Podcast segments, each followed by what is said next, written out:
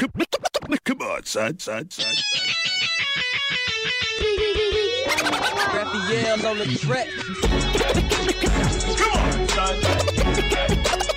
Come on, son.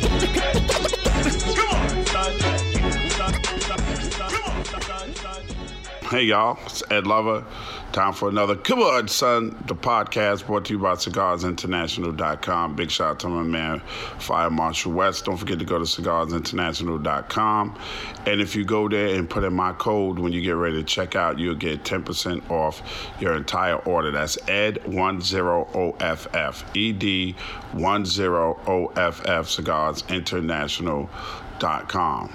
ED10OFF. So the other day, in Chicago, where I currently on I'm on the mornings at 104.3 Jam, Chicago's number one for throwbacks. I was on the air, and um, one of my uh, immediate superiors came in, music director Eric Bradley, and he was like, "Hey, Wendy Williams is in town," and I was like, "Oh wow, Wendy's here," and he was like, "Yeah, she's doing something," and blah blah blah blah. She was on this station, that station. So I do have a relationship with Wendy Williams. So I called her cousin, I mean her cousin. I stupid. I called her husband Kev. It got Kev on the phone. I was like, "Damn, Kev, y'all in town, and y'all ain't come see me and whatever, whatever." And he was like, "Damn, Ed, I didn't even know that you were here." Um, doing radio. So immediately we set something up, and uh, they're supposed to come over at 11 a.m., but they ended up getting there at 10:15, which was fine with me. And we did an interview. She didn't have a lot of time, but you know, got what I needed to get out of it, and um, you know, they bounced and they had a spectacular. Um, one-on-one with Wendy's audience at the House of Blues that night, and um, you know, once she left, I was like, damn, you know, I got a lot of stuff to do. I didn't get to go to the House of Blues, but it started me thinking about what I want to talk about in this podcast. And one of the things I wanted to talk about in this podcast today is control what you can control and don't worry about the things that you cannot control. And that is a that's a big big part of our everyday existence as human beings you know, we get all upset and discombobulated and, we refuse to live life happy based on something that we have no control over whatsoever. Like, you can't, you can only control what you can control, and you cannot control what you can't. Like it's just just that simple in life. Like God is the almighty power. God gives us grace every day, and every day we wake up, we're lucky to be alive, and we should all say thank you to God or Allah or whoever you worship but you things that's outside of your control is really nothing you can do about it. Like all you can do really is try to pick up and move forward in a positive manner. I mean, pretty much that's all you can do. There's a lot of things that have happened to me in my life that I have been a part of, but things that were outside of my control. Now, when I first was on Power 105. Before the Breakfast Club came, I was doing mornings on Power 105 in New York. And I was relieved of my duties. In other words, I was fired. Um, it wasn't because of something that I'd done, it wasn't because my ratings were bad, it was because they decided as a company to move in a different direction to the morning show that they have now, which is the Breakfast Club, which is Angela Yee, Charlemagne the God, and DJ Envy. Um, at the time, DJ Envy was, I believe, doing stuff with Hot 97. Charlemagne was still in South Carolina. Angela Yee had her show on on Sirius XM. Um, so once they got on, once they came on to replace me as the Breakfast Club, I got a lot of things that were on social media that were sometimes said about me. Like I would post something and somebody would go, Well, yeah, shut up. That's why they fired your ass off of Power 105. That was beyond my control. I have anything to do with it. And at first, when I was fired from Power 105, I was really, really, really angry. Like super, super angry about it. And I'm going to tell you why. Because I feel that when Power 105 flipped over from if you know your history of the radio station, it was a jamming oldies station. Um, I replaced Jeff Fox and comedian George Wallace. They were the, they were the morning show. They weren't even told that the radio station were flipping formats. They were doing mornings. They were not told until the morning of that the radio station flipped formats.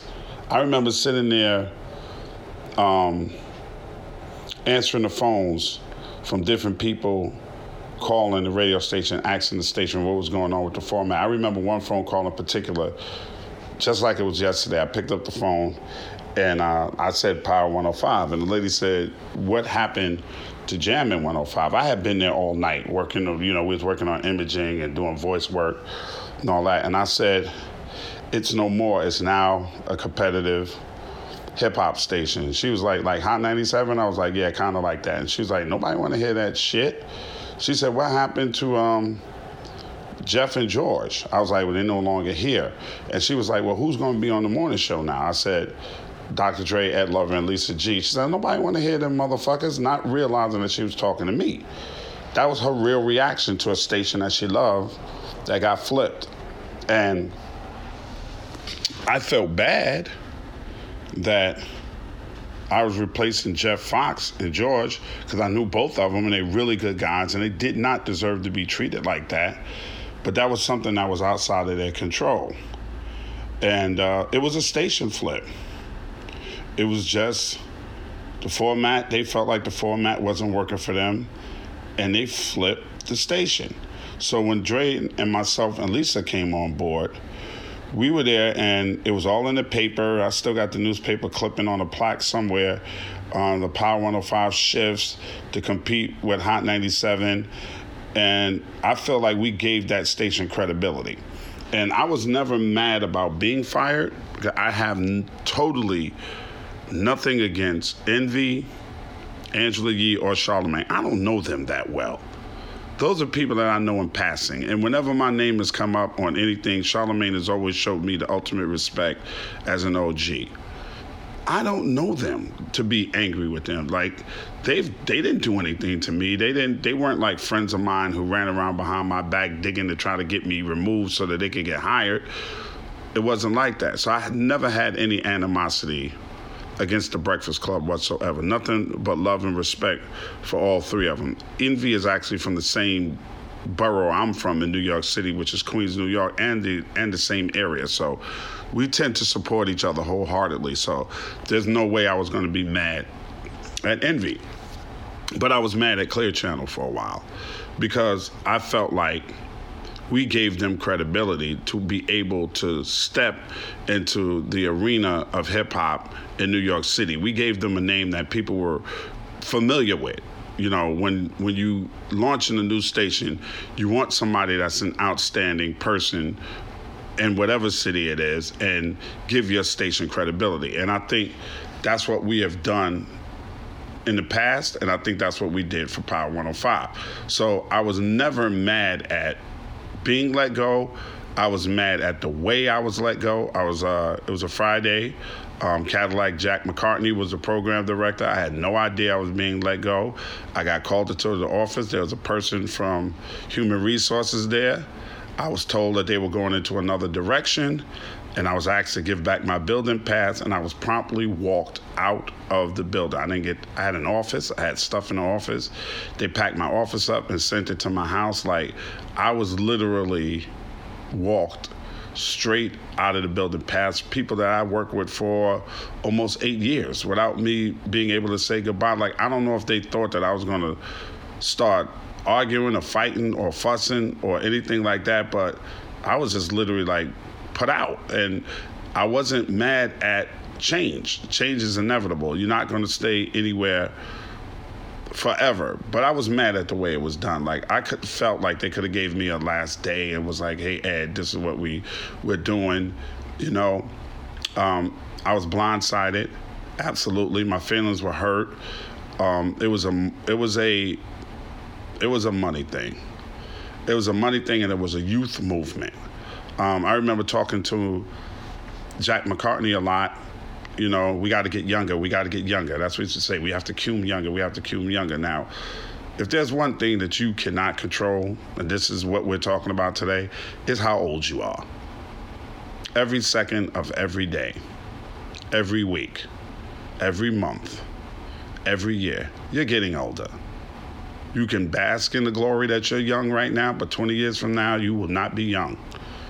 You can say, I'm only 25, 25, 20 years from now, if God grants you his grace, you're going to be 45 years old. There's nothing you can do about it. And I remember him saying that, and I remember thinking, wow, I am what I am. These, a lot of these people have been watching me since 1989 on television. I cannot shave points or lie. It's all on the internet. It's all on Google. You can't lie about it. You are what you are. You are you're as old as you as God wants you to be, still living on this planet. So I remember when I got walked out the building, the first thing that I thought was like, I should sue these motherfuckers for age discrimination because that's exactly what it was. It was age, and and a part of it, honestly, was money. I mean, the country wasn't going through such a good time uh, financially at that point. Um, iHeart is struggling now. They were struggling then. Well, they were iHeart then. They were uh, not Emmis. Um, what did I say? Oh, shit. I'm losing my train of thought, but y'all bear with me. It was uh, whatever it was. You know, they were struggling at the time, and I was making a shitload of money. Like I was making probably more money than I know I was making more money than my program director at the time. But that's the deal that they cut with me. So it's always like that, you know, with you know, a lot of people might not believe it, man, but with certain races, it's always like that, man. It's it's always like that. Elvis Duran is older than me, but he could talk to a 12 plus audience, but I can't talk to my audience, which is 18 plus. He's still at Z100, and he still makes a shitload of money. But it's a problem when I make money, and when they feel like they got to cum younger. And a lot of the things that were put in um, to play for the Breakfast Club is a lot of things that I've been asking for for a long time about being viral, about you know, there's a lot of things that I thought that could that I saw the way the trends were going towards social media and stuff that I thought like, hey, we need to go this way more so than just a radio show. We need to be more viral. We need to be, you know, and there's a lot of stuff that they didn't want to do at the time, but then they implemented once they changed over the morning show. But that was something that happened to me that I was really angry about at the time. And um, Clear Channel, that's what they were, Clear Channel. They iHeart now. They were Clear Channel then. That at a point in my life, the people that was around me that I knew really, really, really loved me, like really had love for me um, when I was out of work, those are the people that were like, hey man, you know, God is going to open up another door for you you may not be on a financial level that you once were, but God got something in plan for you. It's not it's not up to you. It's, it's not under your control. Control what you can control, and what you can control is yourself and your brand and and the things that you do. The, the, a lot of the reasons you hear a lot of, um, of the older guys, they may come out right. They may go to jail for something, um, and then they come out, and the, and the young kids like, oh, now you want to preach to us but you wasn't preaching to us when you was getting that money in the streets. Now you want to tell us what we should do and what we shouldn't do because that's their experience. That's experience. Experience is, is, is the best teacher. Experience is a wonderful teacher because you didn't know. You was young, you was dumb, you thought you were invincible. And now here's 18, 17, 10 years later, whatever, you know, did that time and you don't want to see people that you love make the same mistakes that you made. That's you being able to do things, right? To control things. You can control certain situations. You can control where you go. That's up to you totally. Whether or not you get educated. That's up to you totally. Whether or not you decide to have a child. That's up to you totally. Men, that's up to you. Put a condom on. Don't go in raw. Women, make sure you know who you're getting ready to have a baby with. And I don't mean just because you know them for a year. And of course, I know that there's some women out there that get duped, and those are the ones I really feel bad for. The ones that be with a guy 5, 10, 15 years, and he say he wants the kid, he wants the kid, and all of a sudden he switch gears on you. that is something that you can't control either, but you can control knowing somebody before you decide to bring another life onto this planet. Because whether or not you want to admit it, you can say it takes two to tango all day, and we all know that. But the determining factor of whether or not a child was born falls on the woman. So you can control that part. You can control who you lay down with. You can control who you hang out with. You can control who you hang around. You can control what you wear. You can control how you speak. You can control where you go. But certain things are outside of your control. Most of us work and most of us got bosses. Now, some people may say that certain things are boss move, but if you look at it very clearly, there's always usually somebody over you that's pulling the strings. From some of the favorite your favorite people on this planet Earth, LeBron James has made boss moves within what he can control. Right? Colin Kaepernick has made boss moves under the guise of what he could control. But Colin Kaepernick is not playing professional football anymore because Colin Kaepernick does not control the National Football League or any of the individual teams in the National Football League. He is trying to prove now in a court of law that he was blackballed, that there was collusion to keep him from playing football if the NBA players wanted to get together and just say LeBron James is not playing in the NBA anymore, they could. The same way they got together and kept Ray Rice after his incident with his wife, Baltimore Ravens Super Bowl champion Ray Rice, out of the NFL. That was the end of his career. No matter how big he was, there was somebody bigger. No matter how big LeBron James is, there's somebody that cut his check we saw him in Cleveland go to the finals. Dan Gilbert had to cut that check. So he's a boss to a certain degree, but not a super boss because that big money that he gets, that's coming from the Buss family right now. So he's controlling his narrative in the manner in which he control it and not worrying about what he can't control. Now, what he can't control is himself. What he can't control is his output. He can't control whether or not he becomes injured, but he can control if I'm healthy, if I work hard, if I go hard, I can get these rewards till I get to the point where I can stop playing basketball and control my own destiny. But even if it's television and film, he's going to have to come to somebody to get that green light. That's just the way things work. But you can control yourself by putting yourself in a position to succeed. All the time, you cannot control everything around you, but work on being a master of what you can control and not worrying about what you can't control. And that's one thing I had to learn when I was fired from Clear Channel. It's another thing I had to learn recently when I was in Atlanta with Radio One and they decided not to do the format. And I was mad at them because I invested my time and invested my energy into them which made me realize start investing more of your energy into your endeavors and less energy into their endeavors. Not to say that you're not going to go in and do a good job, but you've been around radio long enough to know that when they're done, they're done and they don't care about you. So, do I concentrate my energy now on hanging out with people that I work with, trying to pal up the bosses? Oh, let's go out and have drinks. Let's go do dinner. Let's go swing the golf club. No, because I know when it's over, they don't really care about you at all. And that goes all the way up the corporate ladder to the program director. When they're done with you, they just done and you have to look for another job. That's just the way it is. I'm not in a position to do my own thing or to own financially to own my own radio station. I've heard people tell me that a million times. You should have your own stuff going. You should be on internet radio. Let me tell y'all something. They have not figured out how to monetize that yet all these people walking around talking about they got their own radio stations and all of that. I'm on this show on the internet. That's that's great to, to get your chops up as a broadcaster, but you haven't found a manner in which to monetize it yet. Radio works like this: the more you listen, the better the ratings.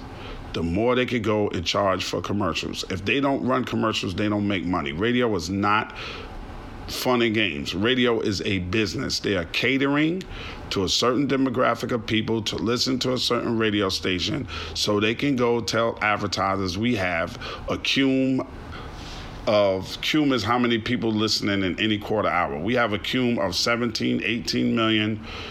Your stuff will be heard by 17, 18 million people. It makes sense for you to spend your advertising dollars with us. Radio is business. That's all it is. Is business. Straight and you better get a hold of that. Think about that right now. If you anything that you're doing, I don't care where you work. If you're not, if they feel like they're not getting the output from you or what they want, they're going to get rid of you. When we first started Power 105, our job from the program director told us is to be a thorn in Hot 97 side, not to beat them, just be a thorn in their side, take some of their audience away so that Z100 can flourish. And then we started to flourish. Z100 was supposed to flourish more than us. So this way, Z100 could get more advertising dollars because we're taking away some of Hot 97's audience. That's what we were told that our job was. Then they decided they wanted to win. Then they decided they wanted to try to grab a younger audience. So we have to get younger on the air. So let's get rid of the Ed Lover Morning Show. That's what they did. That's age discrimination, and I could have really sued Clear Channel for that. But I figured one day I probably would want to work for Clear Channel again. I have a lot of people that I really like over there at um, Clear Channel, so I didn't sue them for uh, age discrimination, and I really could have, and I probably would have won. But I wouldn't have worked at a Clear Channel station ever again. That's fine. I got a great severance package out of them, and I moved on with my life. And like I said earlier, I wasn't mad at the change. I was mad at the way it was executed. I thought it was executed poorly and disrespectfully. But I can't I can't live and dwell and be angry about that forever. You have to move on. When something is final, it's final. And I think part of the problem with death and why we grieve and mourn so long is the finality of it all. Like when somebody that you love dies and you stop and you're grieving and you're hurting and you're mourning, you want the world to stop. Like when my dad died, I was so upset and so hurt and so when my immediate family that I wanted this whole world to stop. Just stop. Stop. Don't move. Nobody go to work. Nobody have fun. Nobody smile. Recognize that I lost my dad. But it doesn't work like that. I can only control what I can control. The outside world keeps going. At the end of the month, they sent my mother the bill just like it was any other month. They didn't care that my dad had just died. Con Edison lighting companies and gas company and the water company, they don't even care. That's just, uh, they're just gone. And there's nothing you can do about it. It's gone. And my mother used to always tell me, like, my parents were such great parents, man. And they instilled such great values in us as young men and young ladies. Just great old world Southern values, you know, about being prepared and about being respectful and about controlling only the things that you know that you can't control. That doesn't mean you shouldn't reach higher. Not by any stretch of the imagination. You should always set goals and try to climb your goals and try to reach your goals all the time. That doesn't mean that. It means just don't dwell on the things that you can't control. Dudes, you can control whether or not you go to prison. 90, I would say 99% of the time. Now, if you get framed and a cop pulled you over and put a dirty gun and some cocaine in your car, you can't control that. How many times have we watched these shows where there's people that get released from prison 17 years later for a crime that they didn't commit. That's one of the scariest. You want to talk about something that scares me? That scares me. That scares shit out of me. Okay, I just watched. Uh, one of my friends just sent me um, a Sacred Heart College. They just gave this white girl a year in jail for falsely accusing two black dudes of rape. Ruined their reputation, ruined their college life at that college. They didn't even get arrested for it, but just the actual thought that somebody would make some shit up like that on you is horrible. That's outside of your control. Way outside. But if you out here you trying to be a, if you trying to bust your gun, if you trying to do this and do that, and you're gonna be super super hustler, who survived that? Like, why aren't you looking at track records? Why aren't you looking at the records of things? Like, you're not gonna go out and do polka uh, polka I'm about to say polka dot. Shout out to Kwame. You're not gonna go out and do polka hip hop and say I'm gonna sell all of these polka hip hop records. Track records show it's never happened. So, what really makes you think that you're that good that it's gonna make a difference? It's not gonna happen. So, why would you go out do the same thing that your predecessors did? And think you're going to get different results. I'm gonna murder somebody, I'm gonna get away with it. With the way science is right now, you really think so? I'm just gonna run up and shoot up the whole damn block, and I'm gonna get my street cred up, and everybody's gonna be afraid of me, and they never gonna find out. Really? I'm gonna hustle, I'm gonna move keys from cross seas, rolling in MPVs every week. We made 40 G's. Yo, nigga, respect mine. Here go the click, notch, pow. Move from the gate, pow. And I'm not going to jail for it. Really? Really? Who do you know that didn't get killed? Okay, or go to jail. Who do you know that was making? Name me one person that you know from wherever you're from, and you're listening to this. That was a big time drug dealer or killer that didn't either get killed or go to jail for the rest of their life. Where they at? Those things you can't control. You can't control those things. We can stop the cycle of violence. We can stop the cycle of single motherhood. We can stop all of this shit if we control the things that we know we can control. Some things are outside of your outside of your realm. Some things are absolutely God's work and God's work only. Like, come on. Those people that got on the duck boat and they drowned. God bless each and every one of their hearts, but that was outside of their control. You can control your education if you want to work hard for it and stop making excuses as to why you're not doing it. You can control it. We procrastinate. I'm one of the biggest procrastinators. Man, when I tell y'all I'm a procrastinator, I am horrible at procrastinating. I'm trying to get better. I admit it. I, am I'm, I'm just trying to I'm trying to get a lot better with it. But where I'm at right now in my life, oh my God. Sometimes I gotta catch myself like, okay, you said you was gonna do this. When are you gonna do that? When are you gonna stop bullshitting and do it? Because I'll tell myself that I'm gonna do it. I'm just like I ain't no better than anybody else. And this podcast sometimes is my release, is my therapy to talk. But I am I'm not better than anybody else, man.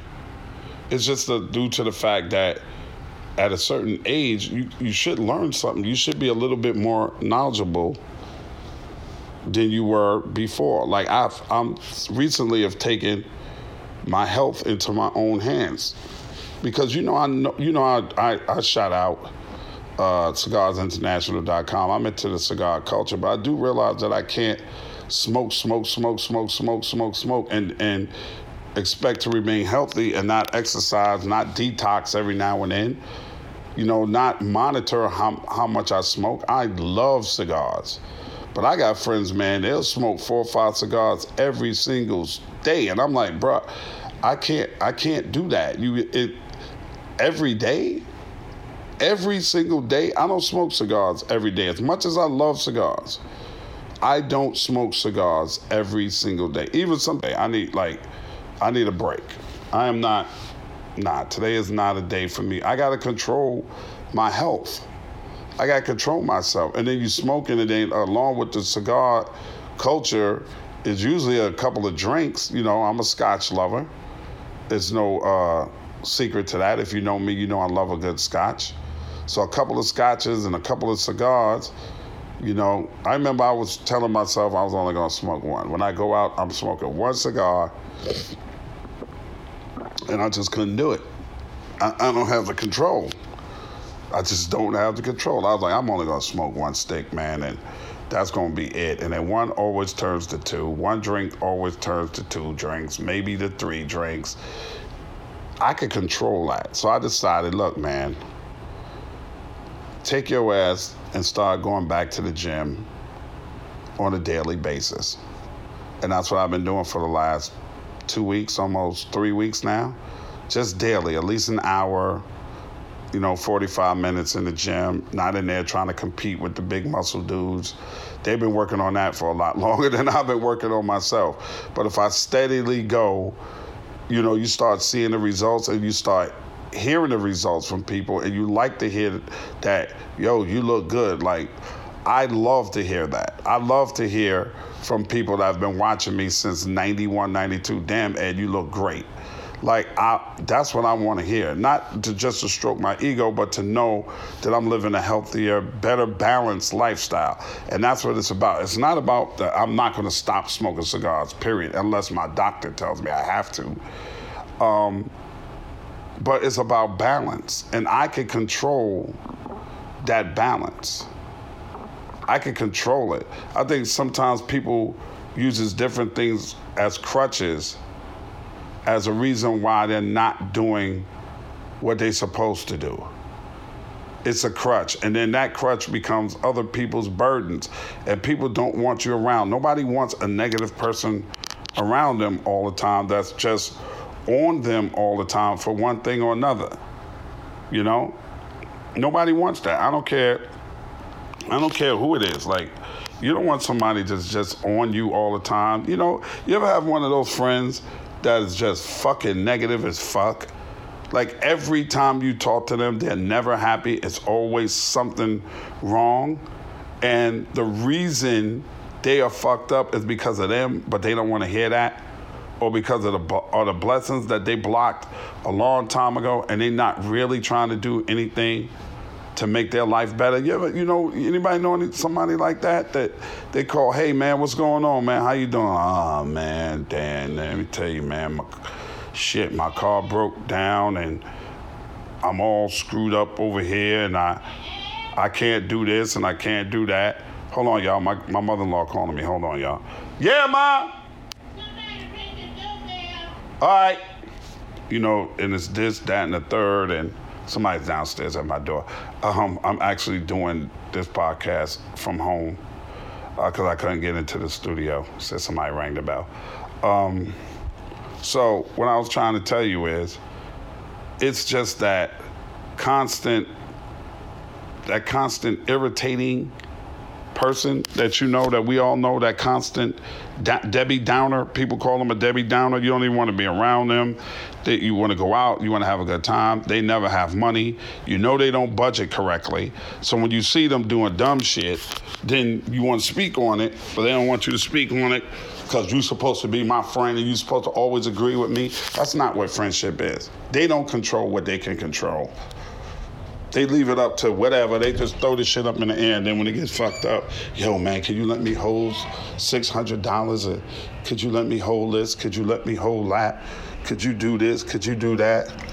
You know what I mean? And you don't want to deal with that type of person at all. Hold on, y'all. I gotta go see what's going on here at home. Hold on. All right, y'all. Back to what I was saying here. So you know, you can't, basically, you cannot change things that are just above you, but there's a lot of stuff that is around you that you can change. So I was talking about the person that will go out, their birthday come, they're gonna spend a thousand dollars or two thousand dollars, knowing that that's not money that they have to spend like that. But it's my birthday. All right, you could do something reasonable on your birthday.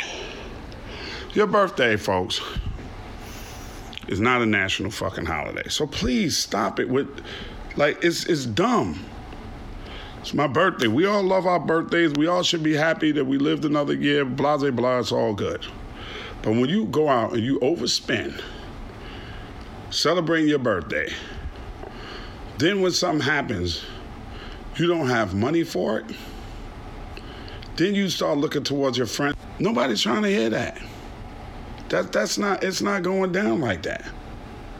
Ain't nobody trying to hear your sad ass sob stories because when we were doing our studying, when people were in college, you was chuckling and laughing and doing your thing and ignoring the fact that you should have got yourself better educated to put yourself in a better position to enter the workforce. You ain't want to hear that. Now that people are doing better, you want to lean on them. You want to lean on mom. You want to lean on dad. You want to lean on your aunties. You're leaning on your grandmother for money. That shit it shouldn't even be like that. You don't want to spend your money. There's a lot of people out there like that too. They don't want to spend their money, but they will spend your money. So you learn, like I've learned over the course of a period of time, to say no without excuses. No, I'm not, no, I'm not giving you shit. No. And fuck who you are. I'm not giving yeah, man, you're supposed to be my man and all that. Nah, B. I'm not I'm not giving you no money because first of all, you don't know how to get this shit back. So I'm controlling what I know I can control. And what I can control is my money. Y'all see where I'm going here? I can control my financial situation. I can control not being mad at you. I can control not having to cut you off as a friend. I can control that by not giving you my fucking money. Recently in life, a female that my wife thought was a good friend started spreading rumors that myself and one of my friends were bisexual and that we were leaving our wives and getting married. And she's running around telling people this. And when I heard it, I just fucking laughed. I laughed. And I, I really couldn't believe it because this was a person that we embraced. Like, we embraced her as a nice person. And some people, more than one person verified it, that she been spreading that rumor around, right? And she's even tried to apologize to my wife about it and say, oh, I took a bad joke and I shouldn't have been saying that. I, I didn't mean to hurt you and all that. Damage done is no damage to my reputation because, come on, that's not going to stop me from doing anything that I want to do in my life. And I'm so upfront as a grown ass man right now. I'm so upfront and real. If I was bisexual, I would have told the world a long time ago. I'm absolutely not. But it didn't. It, it, didn't bother me. I laughed it off because I'm like, I figured a long time ago I can't control how people feel about me. I can't control. I could just be as nice as I could possibly be, but I can't control what your reaction to me is going to be. I had a young lady come up to me the other day and tell me she met me before, and I was like, nice. And she, well, you were mean. And I was like, well, how was I mean? Like, what did I say? Well, I said hi to you, and you just said hi, and you walked away. Was I supposed to say something else? This is exactly what I said to her. I, I said hello. Was I supposed to say something else? Well, you acted like you ain't want to be bothered. I was like, how did I act like I didn't want to be bothered? You said hi. I said hi. And then I kept going where I was going. Did you engage me in conversation and I told you I don't have time? No, you just said hi. Oh, it was the way you said hi. Oh, now it's the way I said. Like, I can't please everybody. I can't, and I won't try to. But if I know in my heart that I'm doing the right thing, I can live with that. I can't control the way every single person feels about me. I can't control, and frankly, at this point in my life, I really don't care. Like my friends are my friends. My friends who are around me are genuine. Those are my friends. But I tell you what I did learn from the young lady that we thought was a really good friend that was spreading rumors and nasty innuendos. More than that, saying that I was broke and that my wife, the only reason why I'm married to my wife is because she's a healthcare professional and she makes more money than I do, and none of, none of these things are true. This is just her talking, and I really think she has a drug problem, and I hope she gets herself um, some help. I really think she needs a lot of help. Um, but my point of the matter is, what I learned from that about controlling the things that I can control is being more careful about who you let into your circle, being more careful about who you call friend. Because you hang out with somebody for a couple of times and, and, and shared a couple of laughs and shared a couple of drinks together and hung out does not mean that y'all are friends. I really, really believe that people are in your life for a reason in a season. I really believe that. Some people, time is over, man. I mean, my ex-wife Kim and I are better off friends than we were a married couple. I think our marriage was for a reason in the season. The reason, Zaire and Summer. The season over with. Like I just don't believe. Like I'm looking back at it in hindsight. I got two wonderful kids out of this situation. Two gorgeous, great, smart, healthy kids out of the situation. But looking at it, we were doomed we should have never been married in the first place. Uh, you know, hindsight, I look at it, I was like, I had two kids out of wedlock already, and here come my son, and I was like, I'm not doing it like that again. And I thought I was doing the right thing, but we just, she wasn't ready for it. I wasn't ready for it. There was some warning signs there for me that I shouldn't have got married, and I ignored them. Um, but I could have controlled that a lot better. I could have controlled it a lot better because it ended up in divorce, and I would probably have been worse. I think that has been worse for my kids than us just never being married and just agreeing to co-parent two great kids. Um, I don't know because you really never know what effect divorce has on your children until they tell you much later in their lives. And I've had this conversation with my son, and the hardest thing my son has ever told me, um, I said, "What do you remember?" about uh, me and your mother being divorced. And he said, I just remember you being in the house all the time, and then one day you wasn't there. And I just broke down and cried. Like that shit shattered, shattered me. He was a little dude when we got divorced. I think Zaire was about three. And he's 21 now. So it was just like, wow. Like that really had an effect on him. And I could have controlled that situation a little bit better. And so, and so could have my ex-wife Kim, she could have controlled that situation a little better too. It's a lot of things that are outside of our control, um, and there's a lot of things that are within the realm of our control that we can control a little bit better.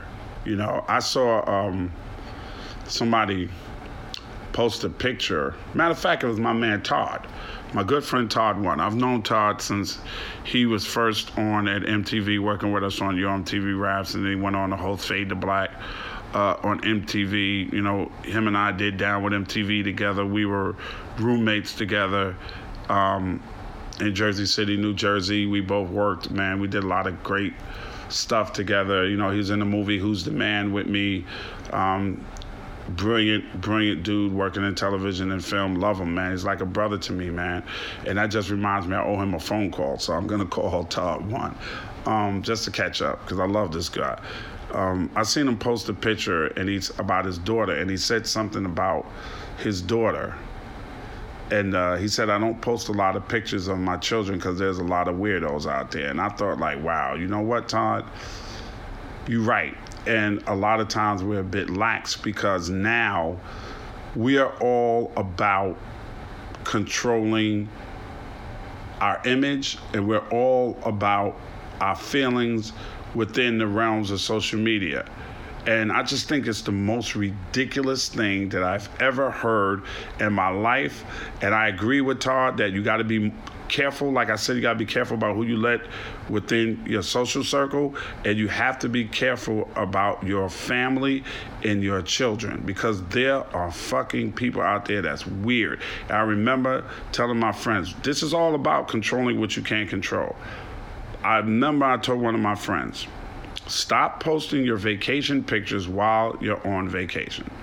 Why? Why? I said, because you're telling people that you're not home. And if people have been watching you at all, they know your house is empty. They know I could go break in your shit. Demi Lovato just almost died from an overdose. She's in recovery right now. Somebody broke in her house. The game was at the game. The rapper, the game, was at some award show or something, and he was posting from the award show. Thank God he had cameras. And then he ended up posting the two dudes that tried to break in his house because they knew that he was not home, that he was at the award show. You're giving people a green light to check out your children, to check out your home. I had to tell one of my daughters one time stop video when you're here. Stop shooting video inside the house. I don't want people to know where what the inside of my house looks like. I don't want people to know where I live. I'm very, very. If I had my wife on this podcast right now, she will tell you. I'm very particular about who I let know where I live, and I'm very particular about people bringing people that I don't know to my house. If there's one thing that I can't stand, if I invite you over, no, it is not all right with me for you to bring somebody to my house that I don't know. I'm controlling things I can control, and what I can control is who comes in and out of my house. Ever since that Miami Dolphin football player, I can't remember his name, but God rest his soul, had a barbecue at his house and allowed his cousin to bring their friends to his palatial estate in Miami. The dude saw the house, they cased it, they looked around, they came back in, broke into his house, awoke him out of his sleep. He went to get his gun and they shot and killed him. All because he opened up, well, they caught the dudes, thank God, but all because he decided to open up his home to try to be inclusive to his family and his family's friends. That's a narrative I control. I don't want nobody at my house I don't know. Let me tell you something. When I was living in West Orange, New Jersey, before we moved to where we live at now, I had a really beautiful house in West Orange. Beautiful, beautiful house. Sold it back to the bank when we moved and came south. Beautiful, beautiful house. Six bedrooms, five and a half bedrooms, almost 4,000 square feet. One day I come home I'm chilling. I walk in the house. My wife and her girlfriend are sitting in the kitchen at the granite countertop. This house was fucking late. I'm not. I'm not even gonna lie. This is a beautiful ass house, right? Um, cherry wood cabinetry. You know, I'm talking everything. I mean, I, I bought this house from the builder. Um, the guy had gutted it out and he rebuilt the whole entire house, like Italian marble floors in the kitchen. House laid, and we did a great job. My wife did a great job decorating the house too. So they're in there and they're looking at costume jewelry and you know it's my wife and my wife's friend and i know her very very well she's one of my wife's closest friends and then the female's showing them this that and the third and so i just say hey hey ladies how you doing kiss my wife say what's up to my homegirl introduce myself to the other young lady and i go upstairs i get upstairs and i call my wife on her cell phone and she answers the phone. And I say, hey, can you come upstairs for a minute? And she comes upstairs. And I say, who the fuck is that in the kitchen? And she go, oh, it's so and so. That's uh, such and such a friend. She just came over to show us some of her jewelry. And I'm like, why can't you go over to her house and see her jewelry? Why does she have to come over here? I got plaques from No Way Out, from Diddy, from Jay Z, from Busta Rhymes from the Fugees. I got plaques on my walls. I got pictures on my walls. I got the latest, greatest technology on the walls and, and with you know televisions and I have jewelry in the house.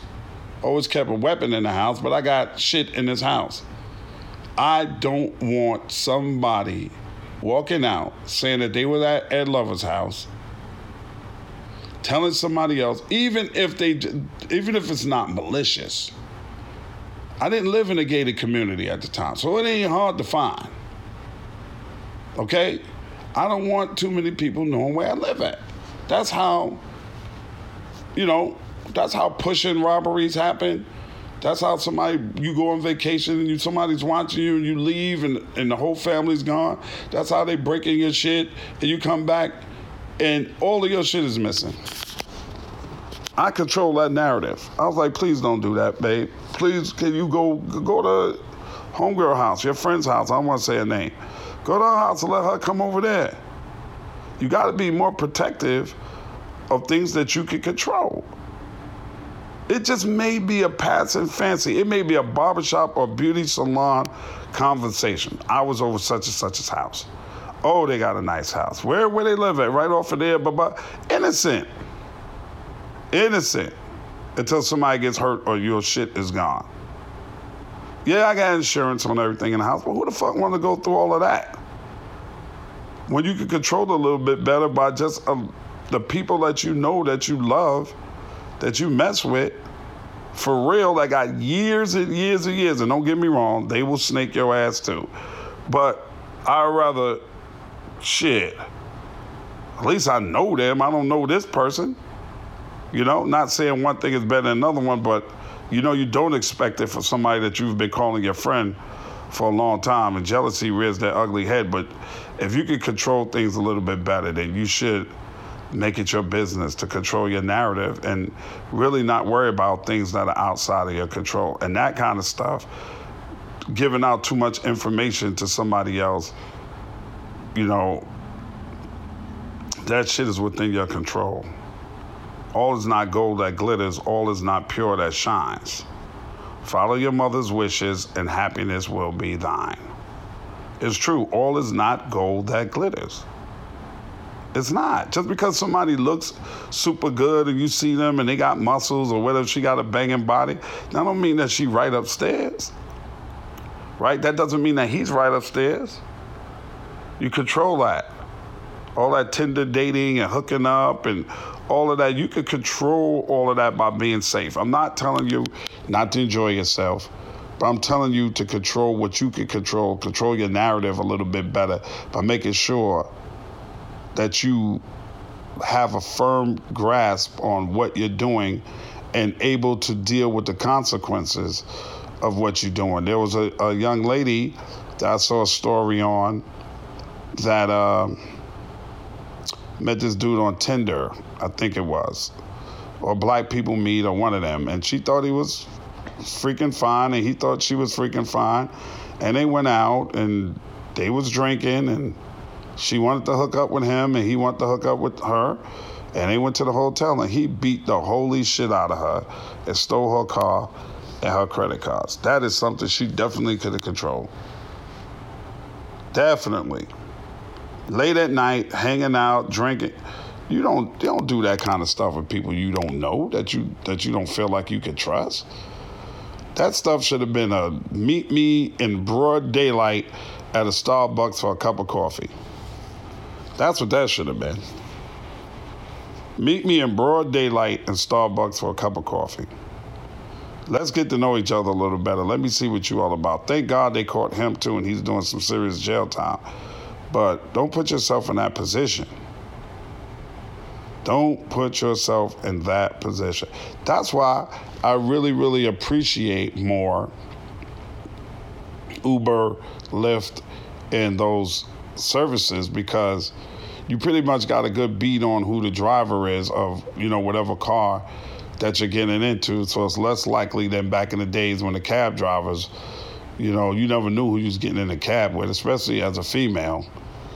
You know, you didn't pretty much know anybody's Madonna. You know, you ain't know the cab driver's name and information and all of that stuff. You just got in there, nigga looked like a Mahmoud or Habibi or whatever his name was. You you never really looked at the medallion. You know, you, they usually have their um, their license, their medallion license right there. You read their name and get all the information off of it. But when cabs was popping in New York City, where I'm from, we rarely did that. We just got in, told them where we was going, paid them, and got out. You know, at least with Uber and Lyft, you pretty much have a whole profile on your driver, and if something happens to you because of that driver, you can go back, you know, to Lyft or to Uber and they'll tell you who that person was, as long as they're using a real name. I'm not saying that it's all scientifically sound in fact, but I feel like you have a better chance, especially as a females, when y'all go out, and y'all have a good time, y'all dress provocatively, and you get a little tipsy. You know, it's a little bit safer because at least with that, you could tell somebody, even with the app, you could tell somebody about your trip. You could share your trip with somebody that's either at home waiting on you and tell them they'll see who your car driver is and everything. If something ha- something happens to a you know, happen to you, unfortunately. So that's like you you having a better control over what you're doing. You're having more control over the things you do. Like some things, man, it's just unexplainable to all of us. You get on a plane, everybody's happy, the plane crashes, everybody dies. That's not within the realm of your control. You don't, you know, that's when you know we putting it in God's hands. I travel a lot. I'm back and forth between Chicago and Atlanta and New York. I'm all over the place, man. And um,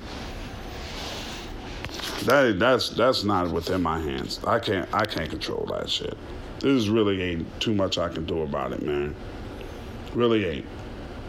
Really ain't. I just want everybody, and instill this in your children. Don't get hung up on things you can't control, like who likes you, who don't like you, who's talking about you.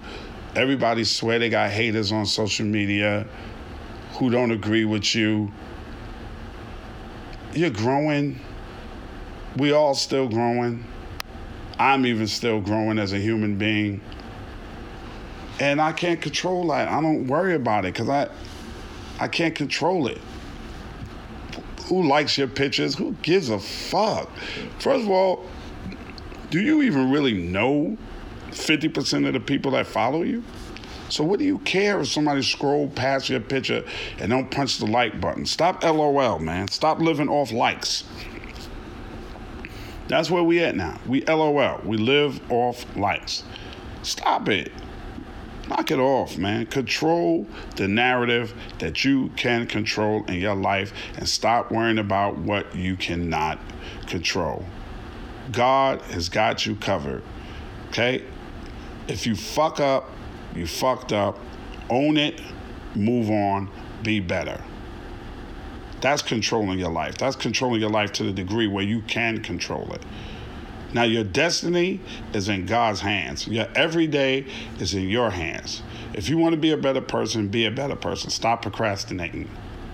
If you want to do this, start doing it. Stop procrastinating. Stop blaming everything on somebody else. That's not their fault. When you ain't even take any of the responsibilities for what you do. Control your narrative control it. If you messed up, you messed up. We all make mistakes. That's obvious. Nobody's free from sin, right?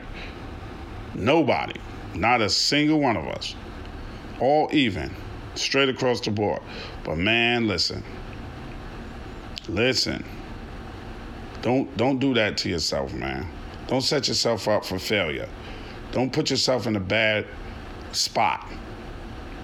Don't do that. Just work hard and have a happy fucking life, man. Don't be reckless. Control what you can control. Don't put yourself out there so far. and then you gotta be the one that running around telling somebody else about why you in a wheelchair or whatever have you right now.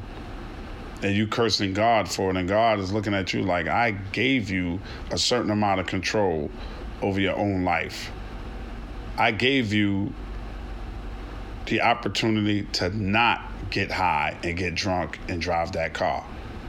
But you chose to take the opportunity. I gave you an alternative taxis, Lyfts, Ubers, all that. I gave you a different way. Call somebody have them come pick you up. And you mad at me because you crashed into a tree?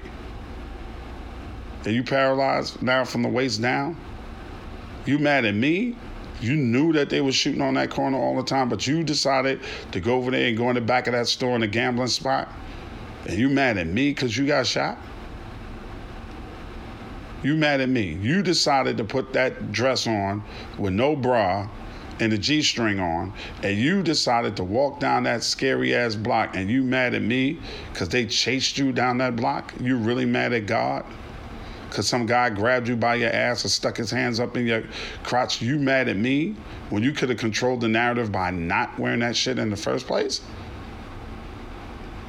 You mad at me because God's keep grabbing on you, but you got your ass hanging out the back of your dress. So you mad at God and everybody else when you put yourself in that position. Don't put yourself in that position.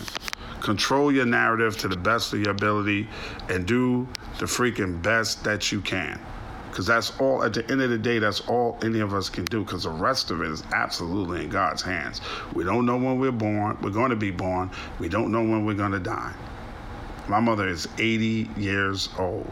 I know a lot of you probably listening got parents older than that. And she thanks God every day and lost every single one of her brothers and sisters and both parents and my father. All gone. But my mom is living her best life. And my mom was really that kind of a person that really took responsibility over her own and her children and really tried to control her narrative to the best of her ability. She's very careful about what she did. She's very hardworking, very diligent, very smart, and had a great life, but not a reckless life, but a great life. That's all I'm saying to you. I'm Ed Lover. This is C'Mon Son. I get the fuck out of here with that. This episode of C'Mon Son, the podcast, is produced and engineered by co executive producers Kimana Paulus and Krista Hayes. Recorded at Mean Street Studios in downtown Atlanta, Georgia, this is an official Loudspeakers Network podcast.